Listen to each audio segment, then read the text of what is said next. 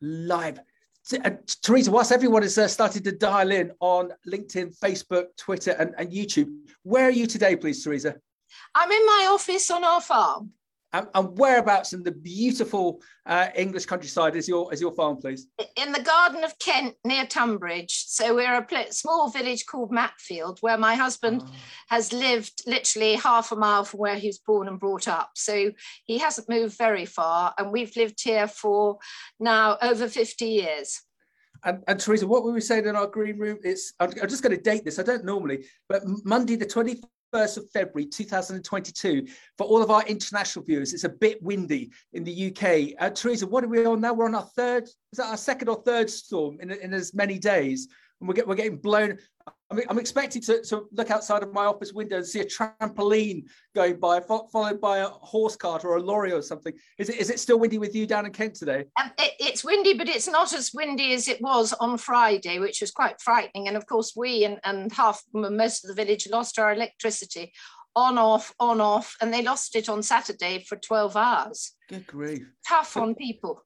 But come on, Teresa, this, this isn't a proper storm, is it? Because you and no. I remember October the 16th, 1987, the storm of all storms. And, and again, those, those of a younger generation won't know how cataclysmic that, that storm was, or, or international viewers. And just to give a bit of background, it was um, our early autumn and the trees were still in full leaf. And Teresa, I think we it was it was quite wet, wasn't it? So all the trees, they just acted like sails and this huge hurricane came in thank, thank the lord um, in the middle of the night. So no one was actually about on, on the road but the devastation that, that it created. Um, teresa where were you on that night of october the 16th 1987 in the great uk storm well, I remember it really well. We were actually in our barn down on the other farm and we lost tiles. But and my husband thought he'd go out and have a look, which was probably the stupidest thing he could do. But the next morning, um, it was devastation. And I don't think the rest of the country realized how bad it was. We lost 1,500 trees. Uh, which is actually not a lot, but they were young orchards, they were pulled over, but we actually couldn't get out. So as we lost electricity and I had to work in London, I, in the end, I managed to decamp after two or three days and go and live at the Farmers Club because we had no electricity for 10 days. But mm, everybody wow. in the village helped each other. You know they, yeah. they uh, they were eating well. They opened their freezers and we were having pheasants and all sorts of things for those who'd got gas cookers. But people didn't realize that all along the south coast Sevenoaks lost six of its seven oaks what well you, you, you stole my thought because I was doing my uh, pre-college year before I went to Harper on a dairy farm near Sevenoaks and Sevenoaks Sevenoaks everyone was called Sevenoaks because it had these seven magnificent trees and they, they went down to two overnight. And the dairy farm I was on we had no no power we lost a, a, a number of the, the, the sheds and we had something like 80 cows that we then had to milk by hand for the next 10 days because we had no power, couldn't get the generators in. It was a it, it was a fascinating time, Teresa, wasn't it? It was a real there was a real community spirit that that that, that came about that day. Yes, uh, there, uh, there was a sort of spirit I imagine must have been going on in the war because everybody mm. checked, are you all right? And because the places we simply couldn't get through, people had to walk around or bicycle. Yeah. Um, and they really did help each other. But they, it took two days for the government and everybody to wake up that we needed the army, we needed real help because it was just the southeast corner, you know. Yeah, yeah. But in the meantime, um, who looked to help everyone? It was the farming community uh, because Absolutely. It, it, was only farmers who had uh, tractors or low loaders or, or chainsaws to, to, to, help everyone out. But uh, Teresa, hopefully we, we won't have that occur with the, with this third storm that we have got coming in coming in through the UK. Uh, but we, we we best stay indoors whilst, whilst we have our chat, shall we? Right. Good idea. And, and Teresa, what I wanted to do was that uh, the, the, the reason that we requested Teresa come come on is that I saw um, Teresa um, in action at the National Fruit Show um, and I was down there, being very kindly um, requested by Teresa and Sarah, Sarah, Sarah Calcott to um, do a number of uh, live interviews. And unfortunately, I couldn't get to, to Teresa because she was so busy talking to the, the, the, politicians of the day that were there and also looking after all the exhibitors. So we thought, well, let's get Teresa on and have a proper conversation uh, with her because there's so much that we can learn from her. So, especially for those on the um, uh, on the podcast, let's just give a bit of uh, background on Teresa. Teresa Wickham, produce, produce Diane and retail phenomenon, is the archetypal pioneer. In 1979, she declared war on French apples and co founded the Women's Farming Union, which ran a successful campaign to revitalise the UK fruit industry. By 1990, she was the first woman divisional director of UK retailer Safeway, where she developed the Strathclyde Food Project, bringing together farmers, growers, manufacturers, and retailers to close the UK's trade gap, and later became an advisor to the Sainsbury's board on their 1 billion corporate responsibility programme. Since then, she's held numerous roles managing developing areas of business, primarily in food, agribusiness, and the retail industry. Um, is an, also is a governor of the Royal Agricultural College slash University, chairman of the Oxford Farming Conference, and non-exec of New Covent Garden Market Authority, all culminating in the Woman of the Decade in Food, Farming and Innovation accolade, awarded in uh, India by the Women's Economic Forum in 2018. Today, Although no longer consulting and into her 70s, I don't believe this, she continues to energize and influence the industry as president of the National Fruit Show and as a regular broadcaster for the BBC on retail and consumer issues. And Teresa, I love this statement.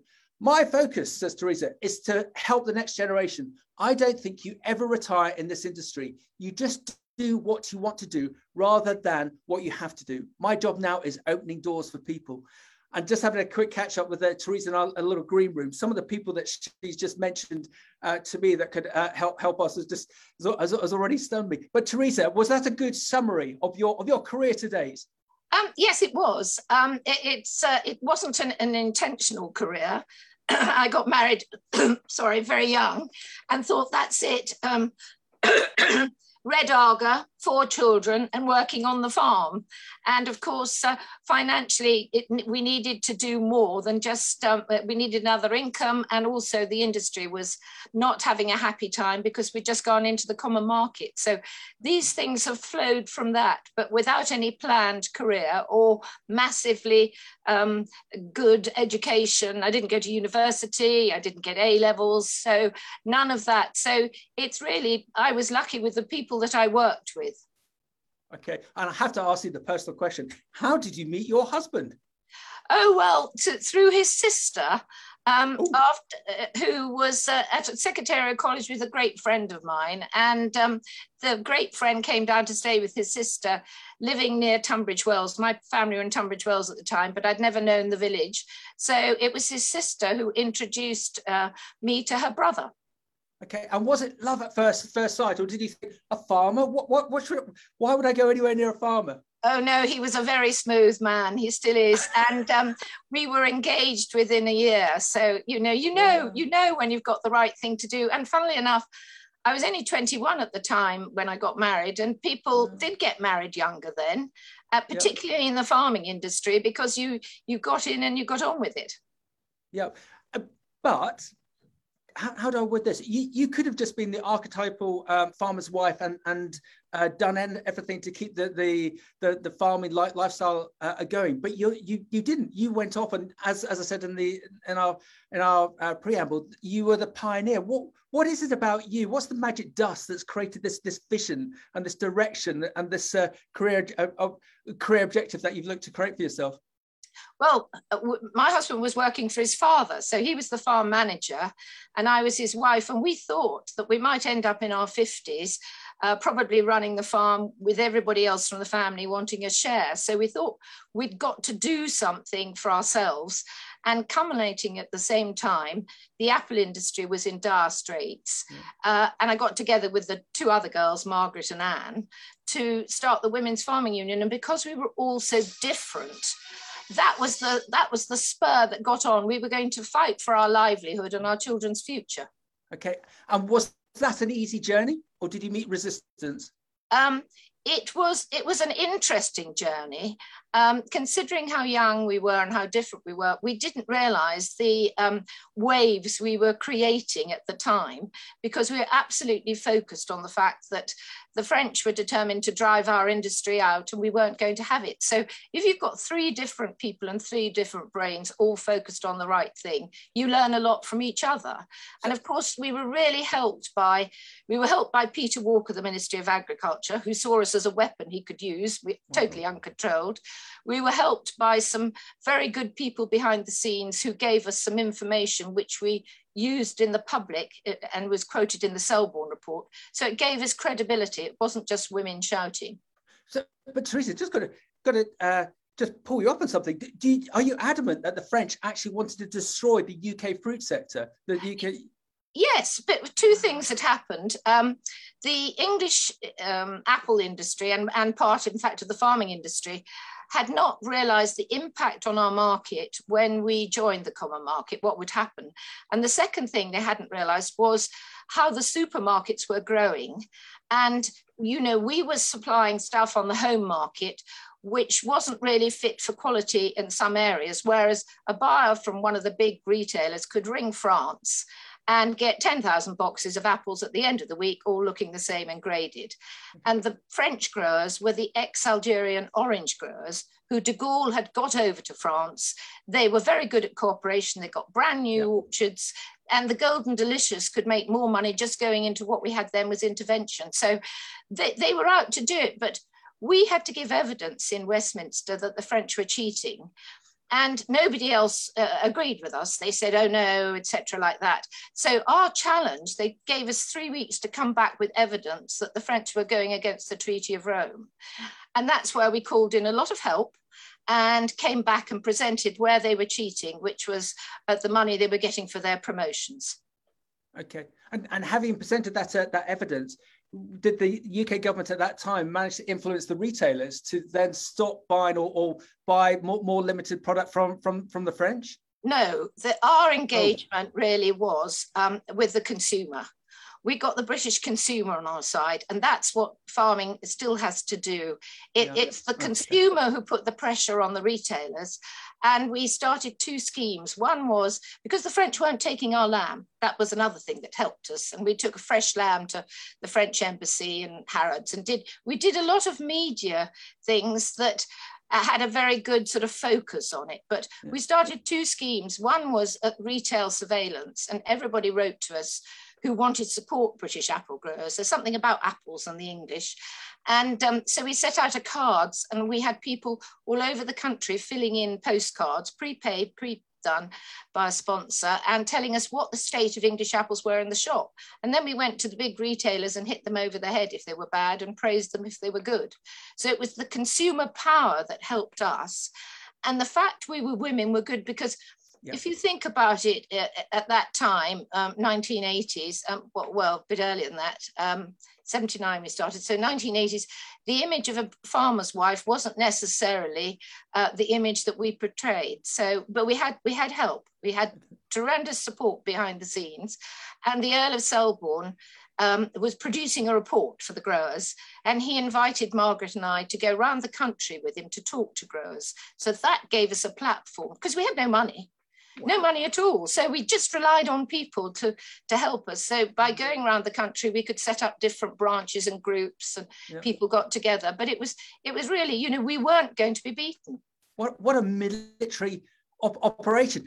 It, uh, what, what are the learnings that you learned from the, the 70s 80s in the respect of winning that that campaign that we can learn today as we go through the the, the ongoing um, issues within within the top fruit sector. What, Teresa, what can we learn from back then to, uh, to implement today, please? Well, I think it's the engagement with the consumer, but the thing okay. is, it's no good saying to the consumer just buy British. What we've got to do is give them a message of why it's in their interest to buy British. So we said to them very, very clearly, um, if if it goes on like this, you the consumer will lose your chance to buy British apples. Yeah. Not not whinging, but actually giving a direct thing. And that's the only bit that strikes a chord with the consumer. And of course, there was no social media in those days. Yeah. So yeah. it's more difficult, but but we could control it more. Okay, and, and the likes of the, the, the British Apple groups on uh, the uh, Facebook, I'm amazed at how much attraction they get. But do you think that today the, the British consumer is is very, very fickle um, in that they, they have less of an understanding of UK farming, UK horticulture. Um, we're, we're, all decked out with clothing from all around the world. All my IT kit is all from all from around the world. Do you think the UK consumer does care about buying uh, UK produce, or um, perhaps doesn't doesn't care? What do you well, think? Well, I think COVID has changed a lot of this because I think what happened when people had lockdown, uh, they suddenly bought a lot of produce locally uh, and they sourced locally. Yep. And uh, and people went online with it. Um, so I think it is, but you know, it's a bit like um, buying free range eggs. If you stood outside the supermarket with a clipboard and you say to somebody, Oh, do you buy free range eggs? They'd say, Oh, yes, I'd never buy bait, battery hens. Yeah. but it wasn't till we had an electronic card uh, and a loyalty card that we actually knew what people bought. We knew what we sold. Yeah. So that's the technology. People might say what you want to hear, but not practice it, partly sometimes because their budget won't allow them to. Yeah. But I think there is a I think there is a stronger awareness. It always used to be there in the older generation, but I think there's a stronger awareness of why people want to source from the UK. And people are waking up to maybe countries that we buy from don't have the sort of practices that we want. After all, if you buy a two pound t shirt, what conditions yeah. it's going to be produced in? So I think people are thinking more, but, but it's not obvious. Yeah, I, I, like the the comment, and I've, I've forgotten his name. Um, uh, the, the, CEO of the of the Compass Group was the City uh, Food uh, main City Food Lecture main speaker about three three years ago, and he gave this vision of his uh, granddaughter in 20, 30 years' time that she would be on a treadmill in her gym in London and she'd have um, a, a, pair of glasses on, smart glasses. And uh, while she was on the treadmill, she'd be able to select the meal that she wanted that night uh, by swiping left or right with, the, with her eyes. Um, and that she would be wanting to check the prov- provenance of her food, that she would only be wanting to um, procure local um, English apples to have on her, her, her fruit salad.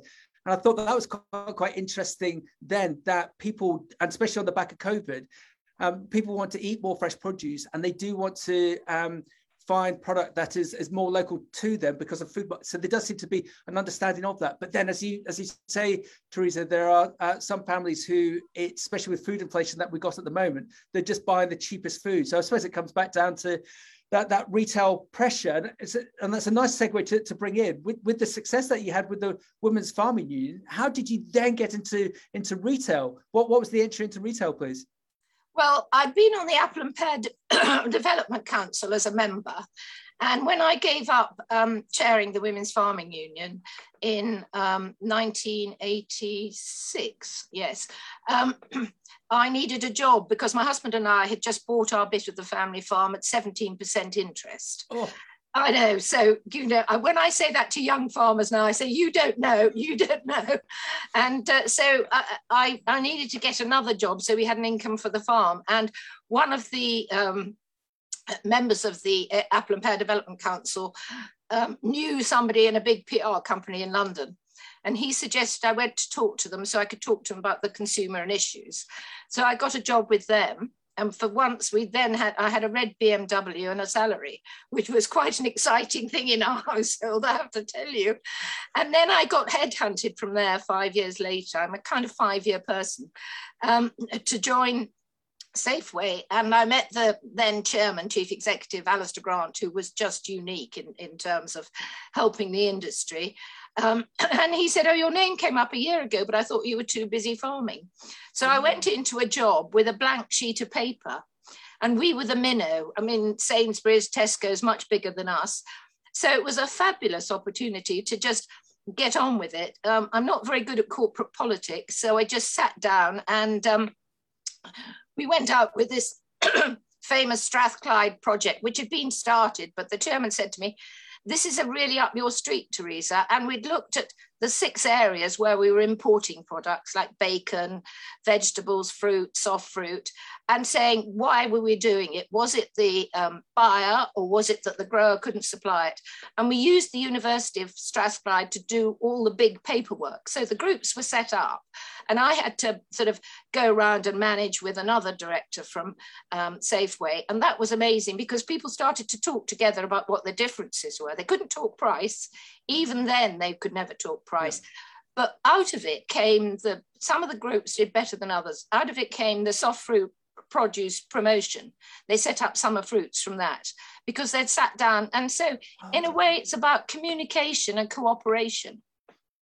Yeah, meat yeah. industry didn't didn't benefit from it but the other thing that started with the vegetables was we started the children's bit of getting the children to eat more fruit and veg, which has now been taken up by the Food Foundation. They're doing a brilliant job on it. yeah, with VegPad, and, and, yes. and VegPower just gained more sponsorship, and and they've got another five million pound uh, TV campaign that they've managed to blag for free uh, because because of the great team there and um, and what what they've been able to create. So that's great news. But this was incentive. So, so, so, Sorry, Karen. Go on, Teresa. No, this was incentive, and this was the whole idea. In fact, it was came out of some research Birds Eye had done to give the children had some incentive to eat more fresh fruit and vegetables in the schools. So even if you weren't good at games, even if you were overweight, you could still get the T-shirt by eating the cherry tomatoes or something. So it was done mm. on a mm. psychological thing, and that's the trouble with yeah. farming. Sometimes we, we're too traditional. This was looking at it back to front. So it was looking. We did it from the psychological department of Bangor University. What were the triggers to get people doing so, it? Got, got it. So, so what, what, would be your advice today? We talked about the likes of um, social media. I'm, I am of a view when I'm a bit cynical and when when the weather's a bit grey, um, and I've got clients bemoaning to me the fact that they're not getting the margin that they, they think they require from the re- retailers to be able to, to invest, and especially even more so with the price inflation that's going on. To, to me, there's a number of food, large, large global food companies out there who perhaps could do good, but don't want to because they're just chasing um, chasing the, the, the, the pound. Um, how can we influence the, the, the consumer, the UK consumer, the international consumer to eat more fresh produce, to eat more healthily, rather than perhaps being succumbed by these um, high high sugar, high fats uh, foods? And, and, and, Teresa says even more so with the uh, with the report that um, our current prime minister is not looking to um, add any uh, taxes on high salt, high high fat foods. How can we influence the consumer to eat better? Do you think? Well, I think people are much more concerned about their health uh, now than they ever were. It might have been COVID, it might be something else. Um, and we're beginning to see what the impact is, particularly, uh, you know, if you're young and you're overweight, how do you actually get round to it? So there are some programs going uh, to eat more fruit and vegetables. And two things are happening. One, which started in America under Wholesome Wave, where the doctors prescribe a prescription and people can go to the market and get their fresh fruit and vegetables. And the Alexandra Rose um, charity here is doing it. I went to see it in Brixton. So, so there are things that are actually happening. And I think the bigger thing that's going to happen to a lot of people is this urban farming that's developing. Uh, so where you've got people, uh, I mean, I saw the Marks and Spencers in Oxford Street. When you go downstairs, you open the glass cabinet and cut your salad. Okay, not everybody shops in Marks yep. and Spencer's food department, but I think food is coming to the town and growing is coming to the town. Mm. And I think people are starting to realize eh, the consumer will never buy anything unless they see how it affects them and their family. What do they, and they trust the people you might have masses of social media and masses of followers for the young, but actually, if you listen to your friend who tells you what to do. I'll just give you an example. When we were at Safeway, um, McKinsey came in and they said, um, I had taken the company to environmentally friendly. In other words, we were, um, we were ahead of our time. But what we found was people shopped with Safeway till they got married. And then they went to Sainsbury's because their mother and grandmother had shopped at Sainsbury's when they were married. Do you see? Wow. So, you, so you can see the psychology. We, as an industry, we need to think what are the triggers. And I think, I think the Food Foundation with VegPower have got it. I think the Alexandra. I think there are lots of initiatives. The trouble is mm. that they're all over the place. We need to pull them more together. Yes, and I, I, I love that thought about uh, get, getting that, that collaboration, especially parents, there's a marketing term, uh, why care and share. So if you've got two parents in a school playground stating, oh, have you seen the VegPower campaign? I'm going to do a tray bake for my for my kids. What's the VegPower campaign? Oh, you must go have a look at it. It's got lots of interesting and and then that opens up into the whole educational piece that we, we've have interviewed, um, and I've forgotten her name, but an amazing chef um, who uh, went into a school kitchen on um, and and uh, uh, look to get the kids to, to, to be uh, totally in union with fre- fresh food and to prep the food themselves. And they've now got, got to the point where the food foraging, um, when, when, they can during, during the summer, to bring the food back into the school kitchen to, to, to cook. So there's that whole educational piece, just not with the kids, though, is it? It's also with teachers and the schools.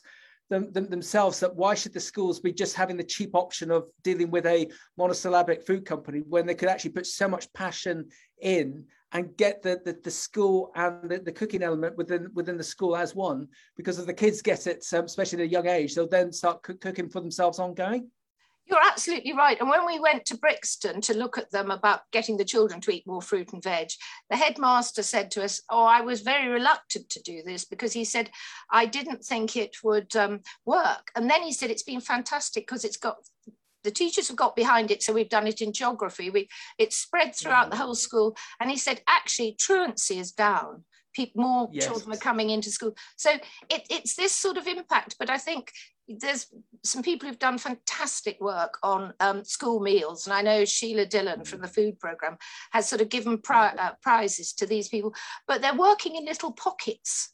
You know, um, you get yeah. a passionate person there, and uh, it's it's sort of how do you bring it all together so you can learn from the people. How did they do it? How did they balance the budget? Because the budget is not great, but they managed to do it. If you've got somebody who's passionate locally, uh, get them interested in the food. Yeah. So, so that having a like a penalty tax. So the National Food Strategy uh, by Mr. Dimbleby has, has intimated that there should be a tax on high sugar, high high salt fats, and that doesn't look like it's going to happen because Boris doesn't want to upset those those big food companies. But just learning from you, Teresa, going back to what you you've stated, said that if we can influence the consumer, the kids, the schools, um, to actually uh, get get those kids and, and the schools to start cooking with more fresh food. That's going to be a benefit for them on a health health basis, um, and also for the for, for our sectors as a, as a whole, because um, more fresh produce will, will, be sold. But as you say, it's a bubble. So how how can, how can we find a solution to instead of it being a bubble to be because in like in other countries, uh, whether it be the, the, the likes of um, Sweden um, or uh, even France to an extent, they, they they they don't have these sort of issues that we have in the UK. So so what's the magic wand that we can break down those bubbles and, and make it make it countrywide for the likes of schools to to feed our children properly? What's the answer? Well, I think with the big companies, they are actually remodulating their products because whether Boris puts a tax on or not, it takes a long time to change to take out some of the sugar, not to affect the taste. So it'll take them a year or two, and a lot of them have already gone down that track. So yeah. I think that's what's happening. But I think at the end of the day, if you go into the schools, the trouble for poor parents now, probably both are working, but they're the consumer of the school, and they're the people who can put pressure on the school. Yeah, yeah, okay.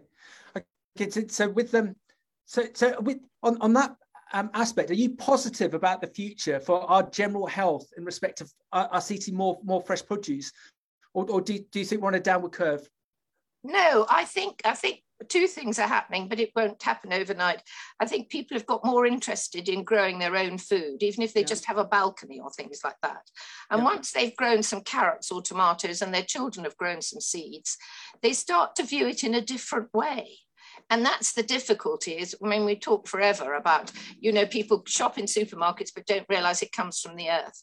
But i think there's a changing thing um, and people can do it. I mean social media is a big power um, the cookery but the cookery programs they don't do enough on farms. I mean the person who's done the most for farming is jeremy clarkson you know, and, and, you look at that and you thought, would you ever have done a farming program with Jeremy Clarkson?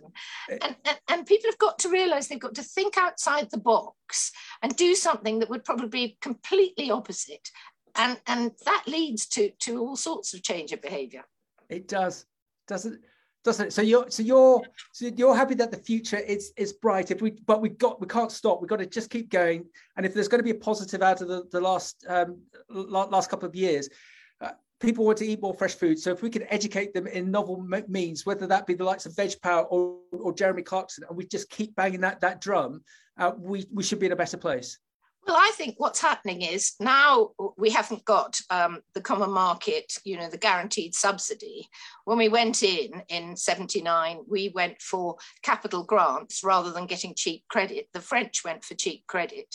Yeah. So we were uh, uh, led along a path of if you do this, you'll get this amount of money. The next generation of growers are not interested in subsidy. What they don't want is regulation, but they're the ones who are coming up with the innovative ideas. Yeah whether it's an app to show you back to the farm yeah. and and on farming themselves they're looking at what can they produce you know i mean we're producing hemp now we're producing all sorts of things and the big thing now is is either vertical farming or insect farming Yep. Yep. And insect yep. farming in Canada has the biggest insect farms, and they're feeding the protein that's been fed to fish and chicken. And eventually, we will be getting our protein from mm. things like that. So there's lots of opportunities out there, yep.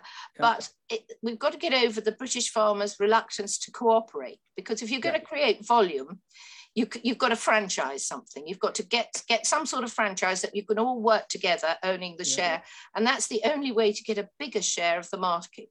Yeah, well, well done. And I'm, I'm going to pull a quote out from the City Food Lecture again. And again, I've forgotten the chap's name, but they they four or five years ago they had the uh, the VP of PepsiCo um, as the main speaker, and um, after he said his bit, um, Chris White, um, editor at uh, Eurofruit magazine at FPJ, uh, uh, asked the question, uh, so when are you going to start in, um, investing in, in, bananas? When are you going to get, when is PepsiCo going to get involved in the fresh produce trade? And uh, this VP of PepsiCo just spun it straight back to Chris and said, when you show me how to make money out of bananas, we'll get involved. And that, again, this, this, so this, just let me have a, a, bit of a ramble on this one. So we, at the moment, from what I can see, the government is, is so busy with other things, it's fairly ineffective in trying to guide the, the UK populace to um, have a, um, a, healthy understanding of, of, where food is coming from. Even though Boris Johnson, after he had COVID, stated, we're a nation of fatties, I'm going to do my utmost to try and better this. Uh, we're, we're being a burden on the NHS. We've got to eat better. So, so there is that that positive pressure from from government, but government's so busy and, and perhaps they're not the best people to, to, to do it. We've then got the food companies who are constantly now telling us about their sustainability goals um, and how, how they to have carbon neutrality, but they're still producing food that is high in sugar, high, high in tax.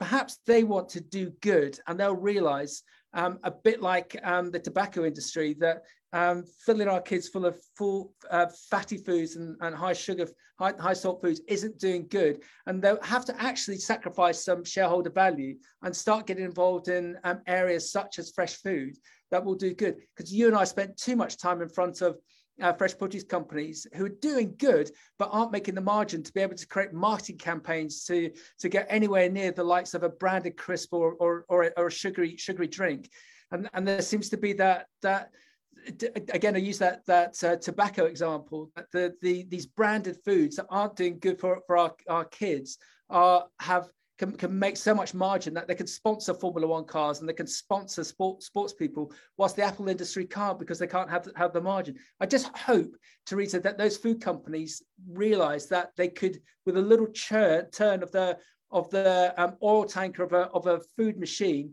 that they could get more involved in our food sector and, and do good. Um, am I dreaming? No, you're not dreaming, but I think there's another element to, to this as well is how we actually sell our fresh produce. Fresh produce is always the first aisle because people know it's attractive.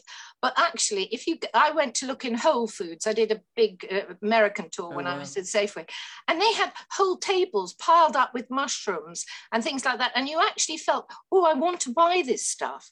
Everything otherwise is all wrapped, packaged, and things like that. So I think that that the industry itself should challenge the retailers because the margins in retailers on uh, fresh produce is good that you know the margins vary across the side. Um, and um, i think they should challenge the retailers to to sell it better way that makes it more attractive to people but doesn't compromise food safety food safety was the biggest problem you know yeah. that's why salad bars went but but it's not it's not really attractive to buy you know you you're buying this because it's on your list but you don't go in there and say wow when i went to fresh food, uh, whole foods yeah. in america open till 10 o'clock at night and these piles of this abundant stuff and you thought wow you know so I, I, think we've got to get the wow factor back into selling. Um, i'm not it's good to have a british sticker on it but i'm not sure it's it the other thing that happens with, with fresh produce is you buy plums or you buy peaches or you buy nectarines they're underripe and they go bad at home. You know there's a huge opportunity for somebody they started smelling uh, selling uh, flowers that smelt and, and that charged more I asked my traders in Covent Garden, because they supply the restaurants, I said, how do you manage to get produce to the chefs that's ripe and ready to eat? You know, if they can do it, then the retailers uh, should start thinking about it. But they're thinking about waste, they're thinking about things like that. But that's what makes more waste in the consumer's home. Yeah, yeah. And, and do you think brand? Do you think a do you think all fresh producers have have a have a brand? Because there's so many companies in the UK and even more so in the likes of the states thinking that the, the the the route to success is to have a brand, and then we can compete head to head with a with an energy drink or, or a packet of crisps. Do, do you think branding's a, a, a way to go? Yes, but I don't think we understand brand in this country. I mean, the red tractor is not a brand. They keep telling me it is, but it isn't. A brand has to have values. It has to have something, the reason that you want to buy it at the end of the day. Um, and I don't think we've ever really captured that. But if you go walk around a supermarket, and I used to take farmers round it. If you look at some of the ready meals now, you've got one with Charlie Bigham's meals, yep. and Charlie's matching the advertising. Um, you look at um, Fever Tree you know, how have they grown that market? That is an expensive product because it's gone for the premium market, but it's got a story behind it. People know they're buying something else like that. And we we failed to do that. We failed it with apples. Uh, we had fantastic advertising for apples, which we weren't allowed to use when we had the APDC, which was paid for by a levy for growers. Which, which, is not great news. So, so we need to make it more attractive. We need to make people understand. And with uh, what they're going to do is more now. Uh, you t- talked about the daughter, you know, ordering her thing on her bicycle. You know, have the QR code, and you can go back to the farm yep. where it's produced. They did that in Sweden eight years ago on a yogurt and a meatball, and then it sort of faded yep. out. But but if people really want to know, then they can look at it. Yep. You know, there's lots I, of opportunities. And, and, Teresa, I've just had a, a WhatsApp uh, remind me. Say, Max, talk to Teresa about taste taste of fresh produce. And, and uh, I always go back to my example of um, Richard Diplock, um, who's the um, MD of um, a, a, great uh, tomato business with multiple sites in, in, the UK. And when I interviewed him last year, he said, yeah, we, are not really after a brand. What we want people to do is to taste our tomatoes, our British tomatoes, because once they've tasted them, they never go back. So my example, I bought some um, some tomatoes with my 13 year old boy, um, split them in half, and had to sort of force force them in him. Every time we go shopping he's now buying tomatoes because of that that taste. So i think it and exactly the same as we know with, with british apples. If you can get a, a, a segment a slice of british apples in so i'm going to be a bit rude in a kid's gob and, and they enjoy it because of that that that taste. And we all know what a, a fresh piece of uh, british apple is like. You've yet you've then got them. So we we need to also remember teresa as, as per my contact uh, whatsapping me we got to remember that taste element as well as the, the, the visual look. Because if we can get them on taste, we've got them for life. You're absolutely right. And this is where we got um, caught by the New Zealanders who developed the Braeburn apple. And what they did was they sat down and they said, What does the consumer want in an apple?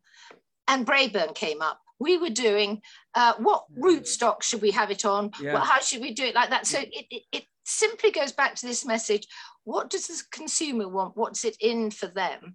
And of course, we're now growing Braeburn here, but it goes back, you're talking about taste, then it goes back to being ripe. You know, yep.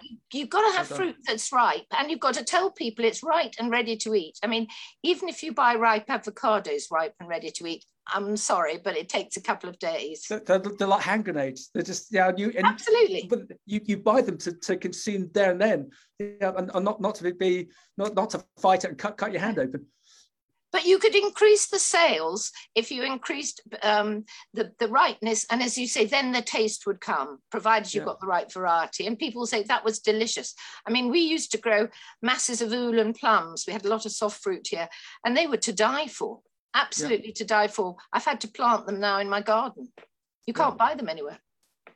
So, so come on, with your farming background, your your retail background, and let's call it your advisory background, that there's so much intellectual horsepower um, with, with, within you. What, what's your advice to, to the sector, to individual growers or grower, growing groups um, or, or, companies as to how we can prosper the, the, the, fresh produce sector in the UK. What, what's your advice? What would you like us to do over the next five, ten years to make this, this sector even more successful?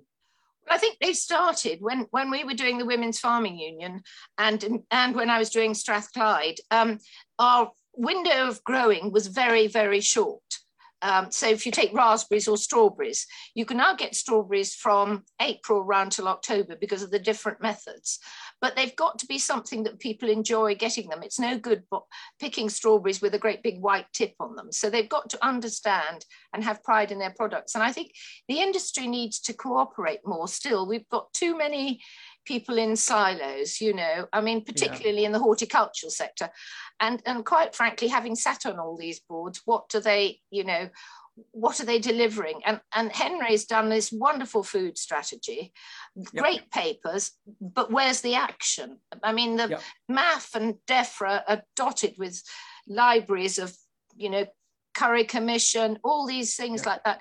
And, and they come up with these great ideas, but then where do they go to? And that's why I was so pleased with the soft fruit people. I mean, I'll give you an example. Um, I chaired the London Tourist Board during 9 11 and foot and mouth. And I had um, hotels there with um, uh, floors that were shut because um, the Americans weren't coming.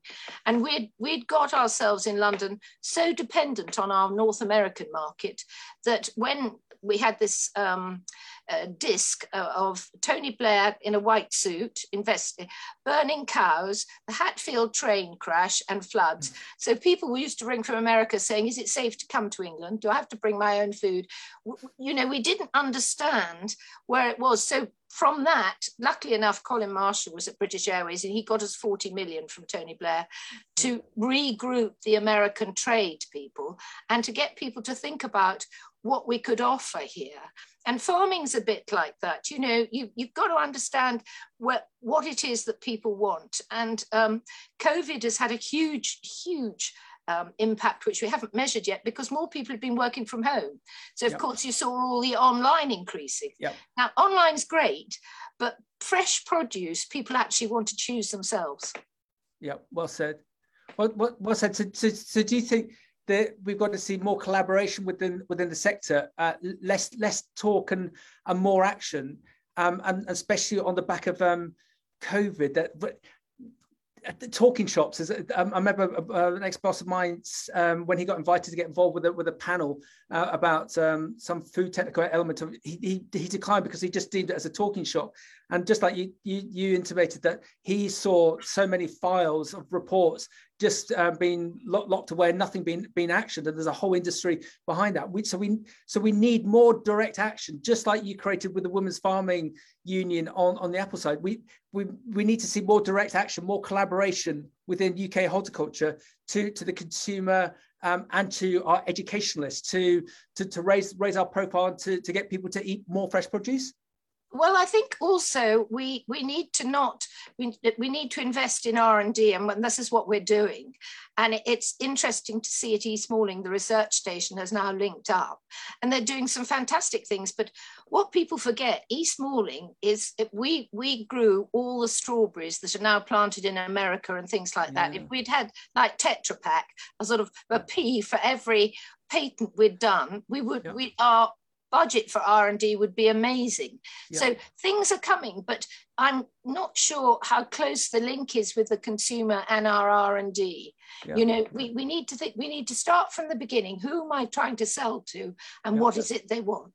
Okay. And you, you mentioned the likes of vertical farming. So there's yet another uh, business got yet another 100 million pounds worth of investment um, last week um, and that's new investment money coming in. But we've got this very established uh, UK horticultural fresh produce sector, which, if anything, my view is if that investment came into that sector, uh, more good could be done and more return would be would be created rather than investing into into a vertical farm, which today, especially with energy costs, perhaps is not the, the best investment to go in.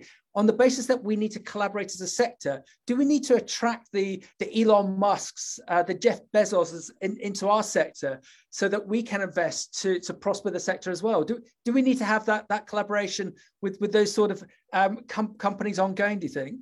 Yes, I think you we need to have that sort of thinking at the end of the day. I mean, um, you need to have somebody who's not connected with the industry at all to really look and say, look, this is useful to do. I mean, as you say about city money is a wash at the moment. A lot of it's going into uh, vines, a lot of it's going into insect farming, but a lot of it is going into thinking ahead. I mean, Dyson is one of the biggest farmers in the country. He's got over 33,000 acres, but they have to learn. Um, you have to deal with the weather, and we have to deal with the new technology because one of the biggest problems for horticulture is labour. You know. I mean, in my day, I had uh, picking gangs for blackcurrant of 100 people who'd come out on the old London bus, sit on bushel boxes and milk like you were milking, they'd milk the black currant bushes. Well, now you have one machine, whiz, whiz, whiz. You know, so labour is an important bit because um, people see it, they don't see it as a, a sort of 12 months job or a career. So uh, yeah. our, our biggest issue at the moment is labour in soft fruit and on top fruit. Okay. And, and Teresa, just on that, on that front, it's a, a very good uh, segue, just, just as we're starting to wrap up and run out of time. Uh, students, uh, younger people, uh, why should they get involved in the UK horticulture, UK fresh produce sector? I think they should get involved because there's such a variety of jobs and talent that's needed. And it's not just picking apples off a tree, it's, it's the technology, it's the science behind it, it's the nutrition. And we don't sell ourselves as an industry enough of the wide variety of jobs. I mean, we're not the only industry yeah. that says that. Catering says it, supermarkets say it too. But we need we need to get a much greater dialogue with the children when they're sort of 13, 14, not yeah. the university round, and start telling them what an exciting, interesting job outside, inside could be to use their skills to, to develop.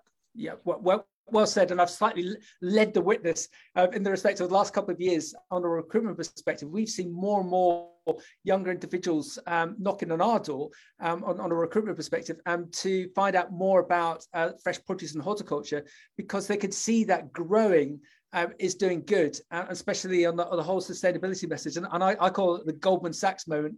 That uh, rather than being aligned to Goldman Sachs with a with a smart uh, um, suit in in an office in London and getting paid very, very well, well, you're not actually doing any good to be involved with uh, UK horticulture, where you, you meet the most, and Teresa, you, you know this more than I, you meet the most amazing people, and to be involved with um, as per Teresa's background, some of the innovation that uh, Teresa's seen ongoing, and, and, and you, this next generation, it's going to be even more fascinating.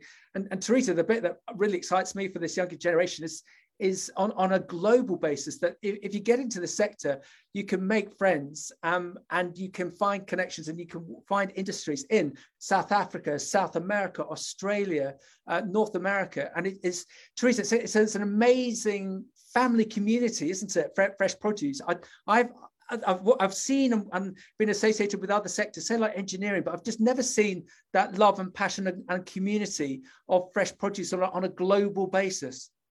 No, I think you're absolutely right. And I think what is happening, again, go back to COVID, people are suddenly thinking, what am I doing with my life? You know, yep. like that. And a lot of people are changing their things like that. Where we we are a nation of gardeners. You know, uh, uh, probably the whole world, we're the ones who, who do more. People are starting to want to work outside. It's better for their health. They're enjoying it. You know, uh, you can actually take your kids to work sometimes. I won't go back to the old women who uh, farm uh, for women who used to have all the prams lined up behind them in the picking shed. You know, so it's it, it is an industry, but I think we need to refresh our thinking um, and, and say to people why it's an attractive industry. And as you say, you can go to a British company here like Bartlett's, but you can also go and work in their things abroad. You can Absolutely. you can learn so much, um, yeah. and it, it, it, it's different talent is needed, different jobs. Yeah, uh, uh, there's a lovely Moroccan family um, I know that grow uh, amazing grapes, and above their kitchen door they have a sign saying that life begins at the end of your comfort zone. So for, for those young, younger individuals, we, we can't uh, not mention the likes of um, uh, the MDS scheme, Teresa, which is so good in the way of the placements that that offers, and also the likes of the Worshipful Company of Fruiterers, farmers, um, and on all, on all the courses that, that they run to really um, educate and inspire that, uh, that, that generation on, ongoing. So, so Teresa, just as, uh, as we wrap up, uh, advice, advice to your younger self. What, what would you say to, to, to your younger self? Um, I think to my younger self, I'd say if I was starting again, um, find a good mentor. Uh, and I think that we, people forget the value of mentors at the end of the day. They don't necessarily even be in the, the same um, industry, but if you have a good mentor who challenges you and it makes you think a bit at the end of the day. So that's what I would say. I've had people who've helped me and I realize now they were mentoring, but I hadn't thought about it at the time. Yeah, well done. That's top, top advice. And final question What is your favorite fresh produce, please? What is my favourite fresh? Oh, English apples. I love the hesitation. Say anything else. Banana, no, no, we nearly lost it then, Teresa. no, she's off. she's recommended something else. That's brilliant. Excellent. Um, so Teresa, we, and we must just give a big up for the uh, National Fruit Show. Uh, what, what's the what's the timetable of events for for this year, please? Well, it's going to be around the 2nd of November, and we're going to get. Last year was very successful. Was. We got all yeah. sorts of people there, and, and I invited a lot of people from outside the industry. And that's what I'm going to do. It's my last year as president. So I'm getting people who might think they know a lot about the English apple industry and the English soft fruit industry, but just spending a day there, the two, three, four, five, six people I brought who'd never have been to something like that before have raved about it. So, yeah. but it's up to all of us, you know. There's lots of enthusiasm in the industry.